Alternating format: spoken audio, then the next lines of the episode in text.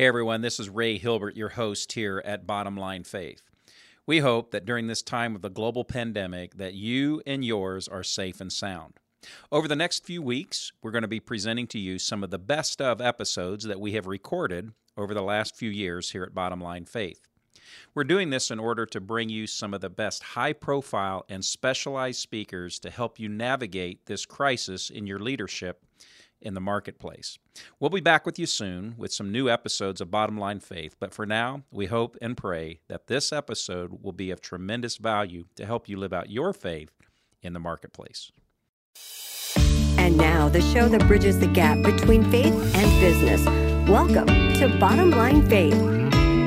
On today's show, Ray visits with Chris Patton, Global CEO of His Way at Work. In 30 days, our financial statement went the opposite direction uh, that it should go. And over a six month period, we lost our shirt. And I felt like, man, I have made a terrible mistake. But when you know that God's leading it and when you know that He's in it, I just don't know how to, to do anything but keep going. Well, hello, everyone. This is Ray Hilbert. I am your host here at Bottom Line Faith, and I am so excited. I have been looking forward to this conversation for months and months because today our guest on the program is Chris Patton, and Chris is the global CEO of His Way at Work. And let me tell you just a little bit about it, but I'm going to have Chris tell you all about it. His Way at Work is a nonprofit organization that is dedicated to transforming company cultures and implementing Christian principles in the workplace. We're going to learn all about that from Chris. And what you're really going to hear today, folks, on the program is this is not theory, as Chris has lived this out in his own business over a long period of time.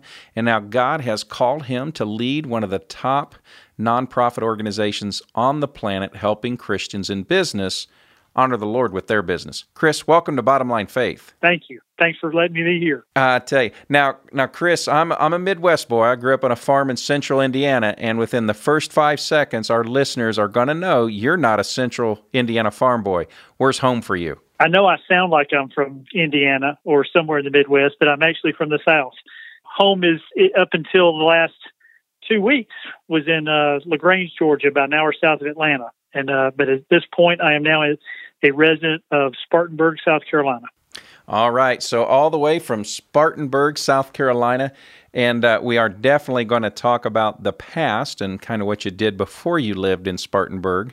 But uh, tell us now, Chris, what, what has brought you there? Tell us about His Way at Work, your role there, and specifically how your organization helps Christians in business. Well, now, how much time do we have, Ray? You you just talk. we'll let you know. I hear you. Uh, well, my background is in the car business. Uh, I'm the oldest of three boys, third generation in the car business, and uh, third generation family business. And for the last 20 years, up through October of this past year, I was president of that company, of that family business. And then in the last six months, God has plucked me out of Georgia and planted me in South Carolina working as the uh, CEO at His Way at Work. And basically, what I was doing before Ray, I'm getting to do on a on a scaled basis. So I was doing it before in a family business. Now the excitement that I have is I get to share what I've learned, but also the the methods from uh, His Way at Work over the last ten years, and share that with business leaders and get them doing the exact same thing so that we can impact the world for Christ through the marketplace. Well, you know, in learning what I've learned about his way at work, and of course, you know, our organization at Truth at Work, we're about this too. But when we talk about a business as a vehicle for ministry, what does that mean? I'm someone that's probably listening to the program going, what does that mean to have a business that's a ministry? How do you see it? Well, I'll I'll give you a ten thousand foot view and then kind of bring it down to ground level. So, in a as brief as I can make it, as I was trying to wrestle with that very same idea back in 2003. Not only what does it look like, but how do you measure it? I knew that profit was no longer the end goal. If that's if your goal is to do ministry through the business, it's an absolute necessity, and you have to drive for it, and you should earn it. But it's not the end goal. So, what is the end goal? And I was reading through First Corinthians three, Uh, I had just been trying to figure out, all right, God, if this is your business, what do you want it to look like, and what am I measuring? And I couldn't figure anything that he didn't already have. He has all the profit in the world; it, it's all his. The only thing I could figure he doesn't already have are the souls of those who have not yet come to a relationship with him. And as I'm reading in that First Corinthians passage, chapter three, Paul's talking about laying the foundation of Christ. He said, I've taught you this foundation. On this foundation, you're going to build your lives. And whatever you build is going to be tested by God's fire on that day. If it survives the fire, in other words, if it's eternal, then you'll be rewarded. If it doesn't survive the fire, if it's just physical, you'll lose that reward. You will escape, but just barely. So as I'm trying to apply that to the car business at the time, this is in 03, I had this picture of our our dealership group. We've got about 19 acres there in Lagrange, and I'm I'm kind of at a thousand foot view. On a Saturday, there are cars everywhere, balloons everywhere. Because I don't know if you know that, but balloons sell cars. uh, you got car sales people. You got music. All this stuff's going on. Then bang! All of a sudden, it's tested by God's fire. What's left? Well, nothing's left. It's 19 acres of scorched black earth, and yet I saw this something repeated all over the ground, and it's, it was silhouettes of people dotting that 19 acres, hundreds, maybe thousands, I don't know how many. And I realized that those silhouettes were the eternal that had survived the fire, and they were they represented the people that we had impacted for eternity by the way we operated the business. And so in that moment, my job description as the president of that company became two words, add silhouettes. So that's the 10,000 foot view is running the business in such a way as to add silhouettes or impact people, pointing them to God. What does that look like on a day to day? You can name it. There's thousands of ways to do it. Um, and we can go into more detail on that later. But the day to day is making decisions that have a thousand year picture in mind instead of a 30 day financial statement. Would you say that one more time? To have a picture of what versus what, that is powerful the idea is to make your decisions every day in the business with a 1,000 year picture in mind and not for the purpose of a 30 day financial statement. That sounds a whole lot different than what uh, we might learn in business school. It is. And I want to make sure I hit this, Ray. I said it earlier. You have to pay attention to and drive the 30 day financial statement. You have to have profitability in the business. You can't take your eyes off that but that's not your goal. That is a means to an end. The end is the eternal impact. Oh, that is fantastic. Well, Chris, before we go any further, any further at all, because this is your experience and your journey, tell us specifically the work that His Way at Work does. First of all, how, how can we learn more about His Way at Work? So the uh, website is www.hwaw.com. Okay. And the work itself, Ray, is pretty simple. His way at work has a team of coaches that they go into the businesses and teach a Christian CEO how to do what I just described he or she wants to do. So the ad silhouettes, how do you do that? How do you do that on a daily basis? What are the strategies that you can use going into a business? And and specifically his way at work was developed or created, I guess, by founded by a guy named Peter Freissle. Peter has a business in Spartanburg, which is why the ministry is located here. And he figured out over a couple of year period of time how to do this very well in a way that's repeatable. And so our model is based on what started with his business, Polydeck Screen Corp, and effectively uses a caring team structure made up of employees that are a vehicle, I guess. That team is a vehicle for the owner to share God's love to the employees and then through those employees out into customers, suppliers, vendors, community, you name it.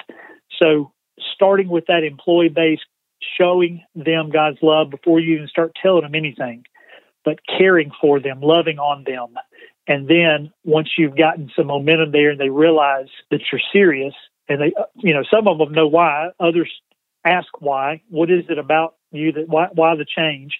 And those are opportunities to share the gospel at that point. But but the whole idea for his way at work is to go in, teach these CEOs and their leadership teams how to transform that culture of the company with God's love.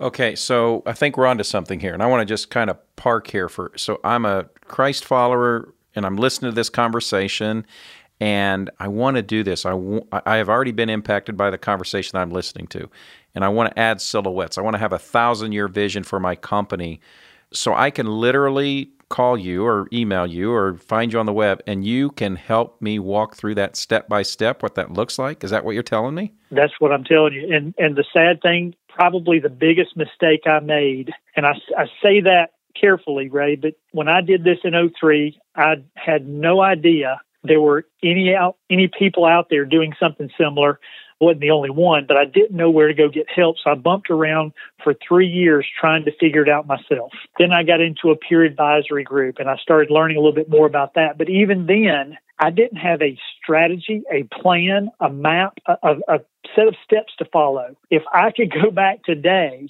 or go back to 2003 and have our process that his way at work is developed and start with that, the impact that could have been had over the last 15, 18 years can't even measure it. And so, what size company is this designed for, and and what does it look like? You you bring in, you, you say you bring in a coach, a consultant.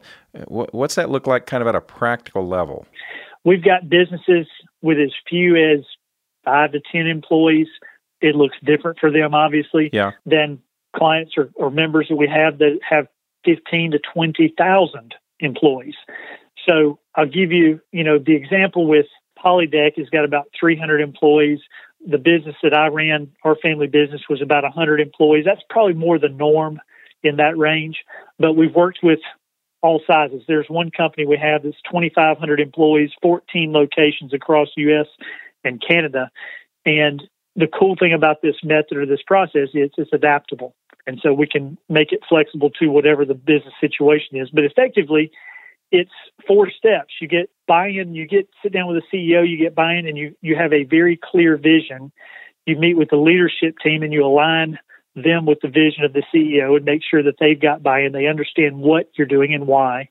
And then you create this caring team within the business. If it's a single location, it makes it easy. If it's dispersed, then it depends on the size of the, the dispersed locations as to whether you do multiple teams or not. And then you effectively take it down to the entry level, down to the janitor, and you you make sure that you are carrying that out to every single employee in the business. And and so as I'm listening, I'm thinking, okay, so if I'm a CEO or owner of a company and I'm excited about this, and I'm thinking, but my leadership team is not all Christians. Sure. How would you respond to that? I'd say that's normal. Yes. uh, if every leadership team out there was all Christian, and had the same mindset, then we'd have a whole lot more impact going on. So that's absolutely normal. So here's the deal the CEO, just in a typical situation where we've worked with them, will have the leadership team in a meeting, possibly with our coach involved, possibly without the coach initially, and basically share his or her heart. One, it's going to be I'm a believer, I am a follower and a disciple of Jesus Christ, everyone in this room does not see it the same way, but let me tell you how this is going to impact our business. And they go to share how they're going to start pouring out God's love financially, but also through company policies and processes and benefits and and all sorts of things. And they get buy-in from the team. And sometimes it's slow.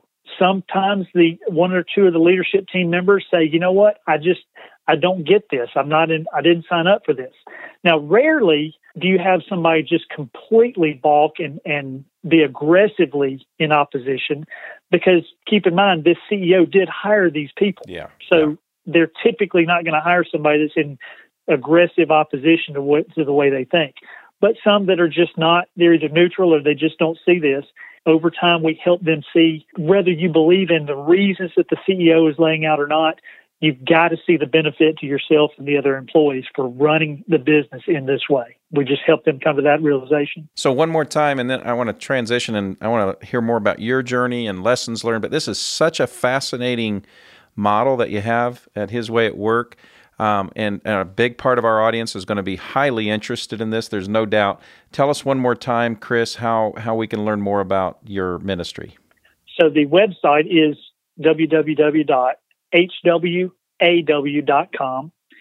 And then you can send me an email at chris.patton at hwaw.com. Fantastic. Thank you.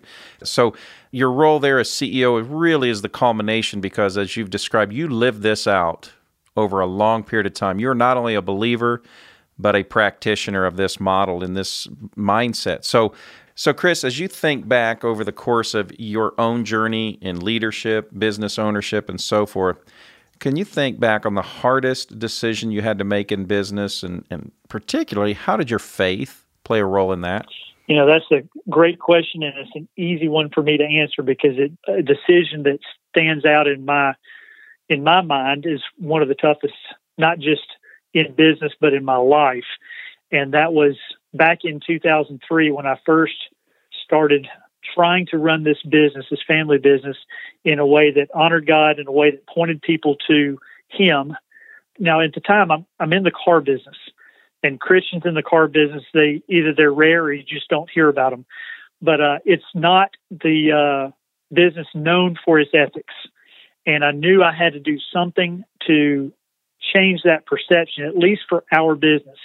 And as I'm praying through that, God led me to a very clear path of moving from the traditional selling system in a car dealership where it's the back and forth negotiating games and and all the smoke and mirrors that, that go typically go on in that kind of a deal and move from that into a negotiation free selling system. For those that are not real sure what I'm saying, closest example of that would be CarMax, where you have a price on the window. That's the price. There is no playing around. There is no if I could, would you? type questions, no playing games with the trade in. It was just very cut and dry, very simple, but also tough because we weren't CarMax and we had to convince customers that we were serious, that we would not negotiate on that price. We heavily discounted, brought it down to a very tight margin, but they still felt like we were just being stubborn initially. Yeah. And in 30 days, our financial statement went the opposite direction uh, that it should go. And over a six month period, we lost our shirt. And I felt like, man, I have made a terrible mistake. But when you know that God's leading it and when Yeah. you know that He's in it, I just don't know how to, to do anything but keep going. And it took us about 18 months to transition through that and, and figure out what, how it worked and make it work. But, uh, man, that was a tough 18 months. Well, what was the motivation behind that to go to this non-negotiated, uh, negotiable kind of pricing? What's the root behind that, or the biblical principle that you were tapping into with that? Sure. There's a verse in Proverbs, and it's actually repeated three or four times in Proverbs in various forms. But the, the gist of it is God hates unequal weights and measures. And the idea there is in the marketplace back then, the guy selling grain would go into the market and he'd use two different weights on the scale. Both of them said one pound.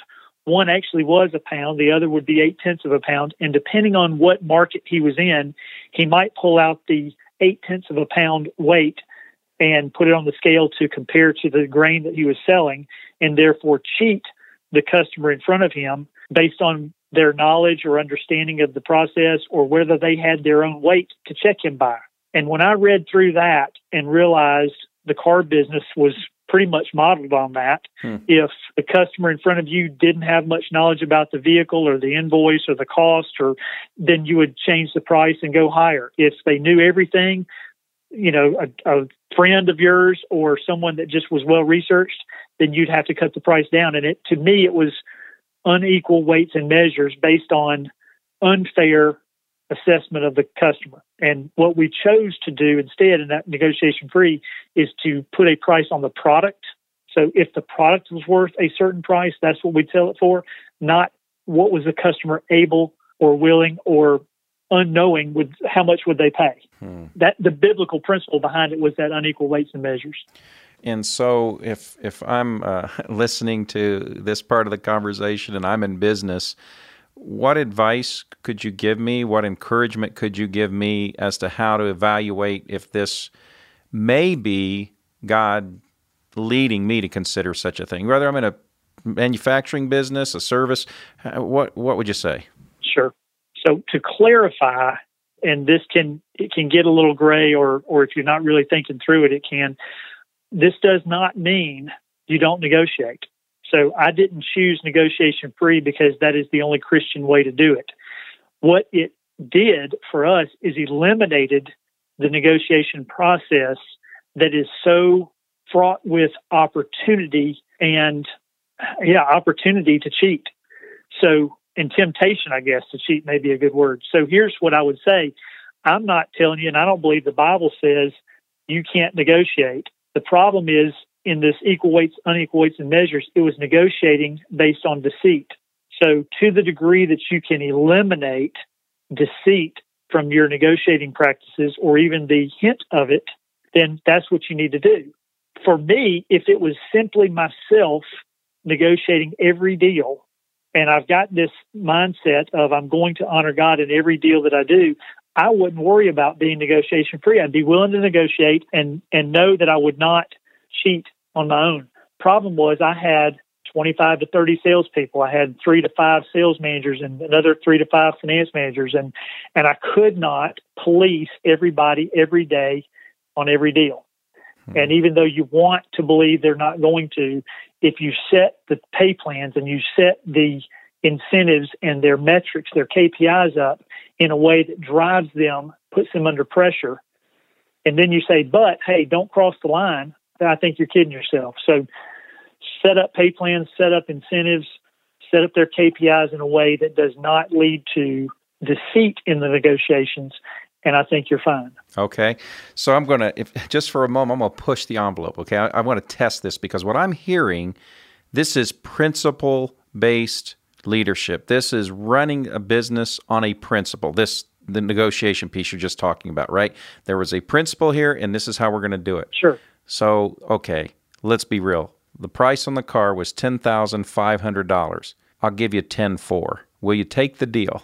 And that's the funny part, right? So for us, when we first did this, and, and since then, since I've left, we've modified it some at my recommendation. So I'm telling you again, the negotiating is not the sin. Yeah. So yeah. the sin is the deceit. So if if I say I am negotiation free, Ray, I do not change my price. Well, then I better not change my price, or I'm an absolute liar. Okay. Right. So I'm not telling you to do that. I'm telling you that whatever you say you're going to do, that's what you do. For us, we said we don't change the price. And for 15 years, we didn't change the price. And I'm not talking about a $100, I'm talking about a dollar. Okay. talking about a, a salesperson was not allowed to say, let me buy you a Coca Cola so that you'll do this deal. Hmm. Now, we've modified things. So now we're not going to say that. We're going to say, hey, we've got a value pricing that is really close to actual market. We can flex a little bit. Let's put a deal together and not be stupid. And then we've got a very narrow margin we can play with. Yeah. But that's because we're no longer saying we don't negotiate. Yeah. But if you say it, you better do it. That's that is so helpful because you know I'm, I know that's one of the challenges for us as followers of Christ in business. You know, it says in Matthew, "Let your yes be yes and your no be no." Exactly. And then it's so easy to compromise. It's so easy to say, "Well, okay, in this case." And what you're just reminding us of is the power of leading based on principle. I love it. That is really good, really good. So, as you kind of think back over the course of your career, if you could pick one thing that you would have done differently in business, that you could go back and just like snap your fingers and make a change or do it differently, Chris, what would that be and why? That's also a good one uh, and an easy one for me to answer it because of my fairly recent exposure to his way at work. And this is not a, a sales pitch at all, Ray. It's right. just the it answers your question. Yeah. So when when I started in 03, I told you I bumped around in the dark, tried to figure out what this business as ministry or marketplace ministry looks like and how do you how do you operate this way. And I made some mistakes, no doubt.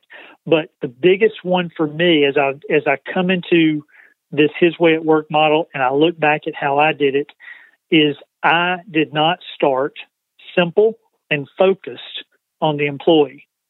So I came out in 03 when God got a hold of me, I came out with a shotgun and I was I was trying to target customers, employees, the community, suppliers, whoever I could shoot with this ministry idea. That's what I was doing. I was I was doing a lot of activity and and in truth, I'm not I'm not trying to beat up my efforts. we had a lot of positive results. But you asked, what would I change? And this is what I would change. I would go back, I would start at the very beginning, and I would do what Peter did here at Polydeck. I would do what his way at work recommends, and that is I would start by pouring love, God's love out onto the employees for whatever time it took to get them to see, hey, he's serious. He's not just, this is not a front that he's putting up. It's not some new game that he's trying to play. This is real. And I would pour into them until I, that time where I started to see the momentum build and they started taking it outward. And then I would look out into the customer pool and to the suppliers and vendors and so forth and into the customers.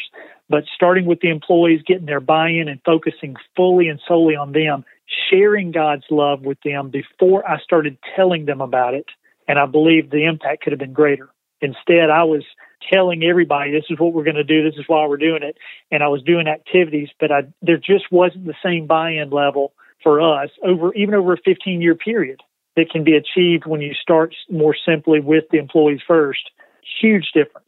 Okay, so on that note, then, and I think this is extraordinarily meaningful and powerful. Could you just share two or three simple examples of changes, either that you made or that you've seen other uh, Christian business owners make, that truly demonstrate this pouring out of God's love to the employee and, and team members? Absolutely. So, one would be a, and you can do this in a number of different ways, but at Polydeck, they have several different funds that the employer funds basically and puts the money into.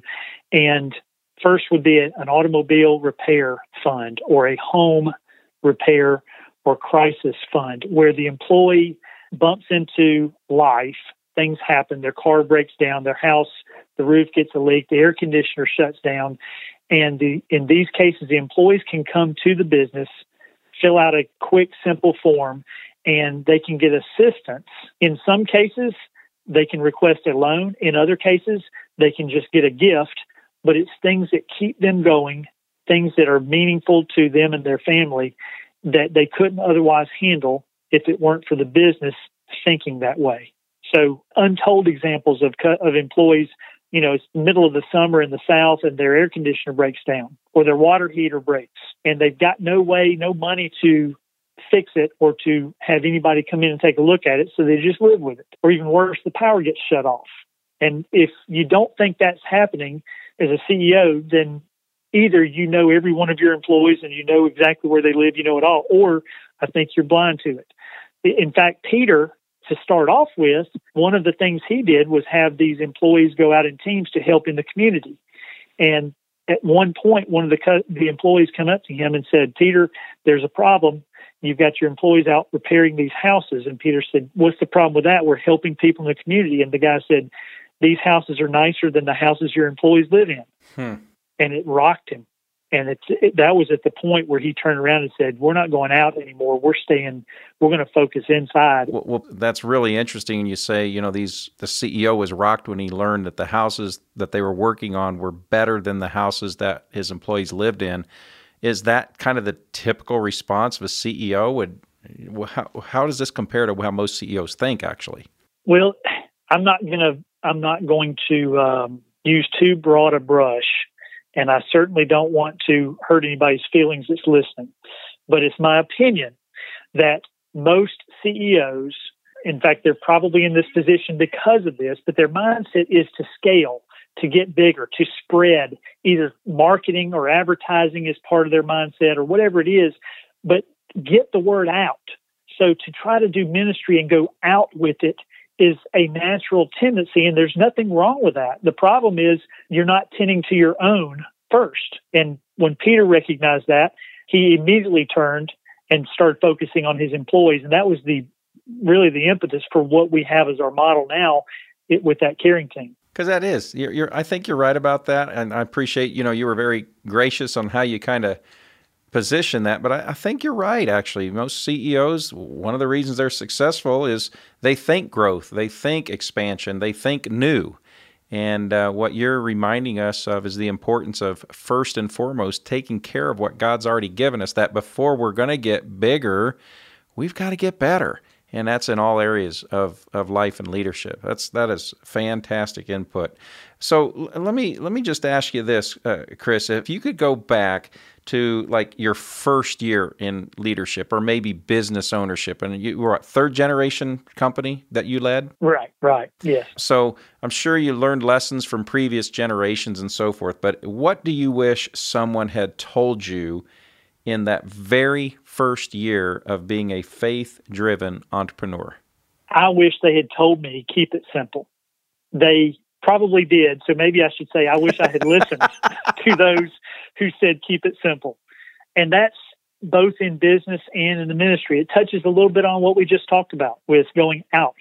Keep it simple and stay inside, be faithful in a few things first before expanding, but also in the business you know, as as business owners, we can too often get caught up in the shiny new object syndrome, or pursuing the project of the month of the of the flavor of the month. We go off to a business meeting and we come back with all these ideas, and it runs the people around us crazy. It, it runs them ragged, and we think its activity is is good, but sometimes keeping it simple and staying focused. You know, Jim Collins talks about the hedgehog concept in Good to Great, and I think that advice, had I listened to it and really understood it more, if I could go back 20 years, would have had a pretty big impact on my results.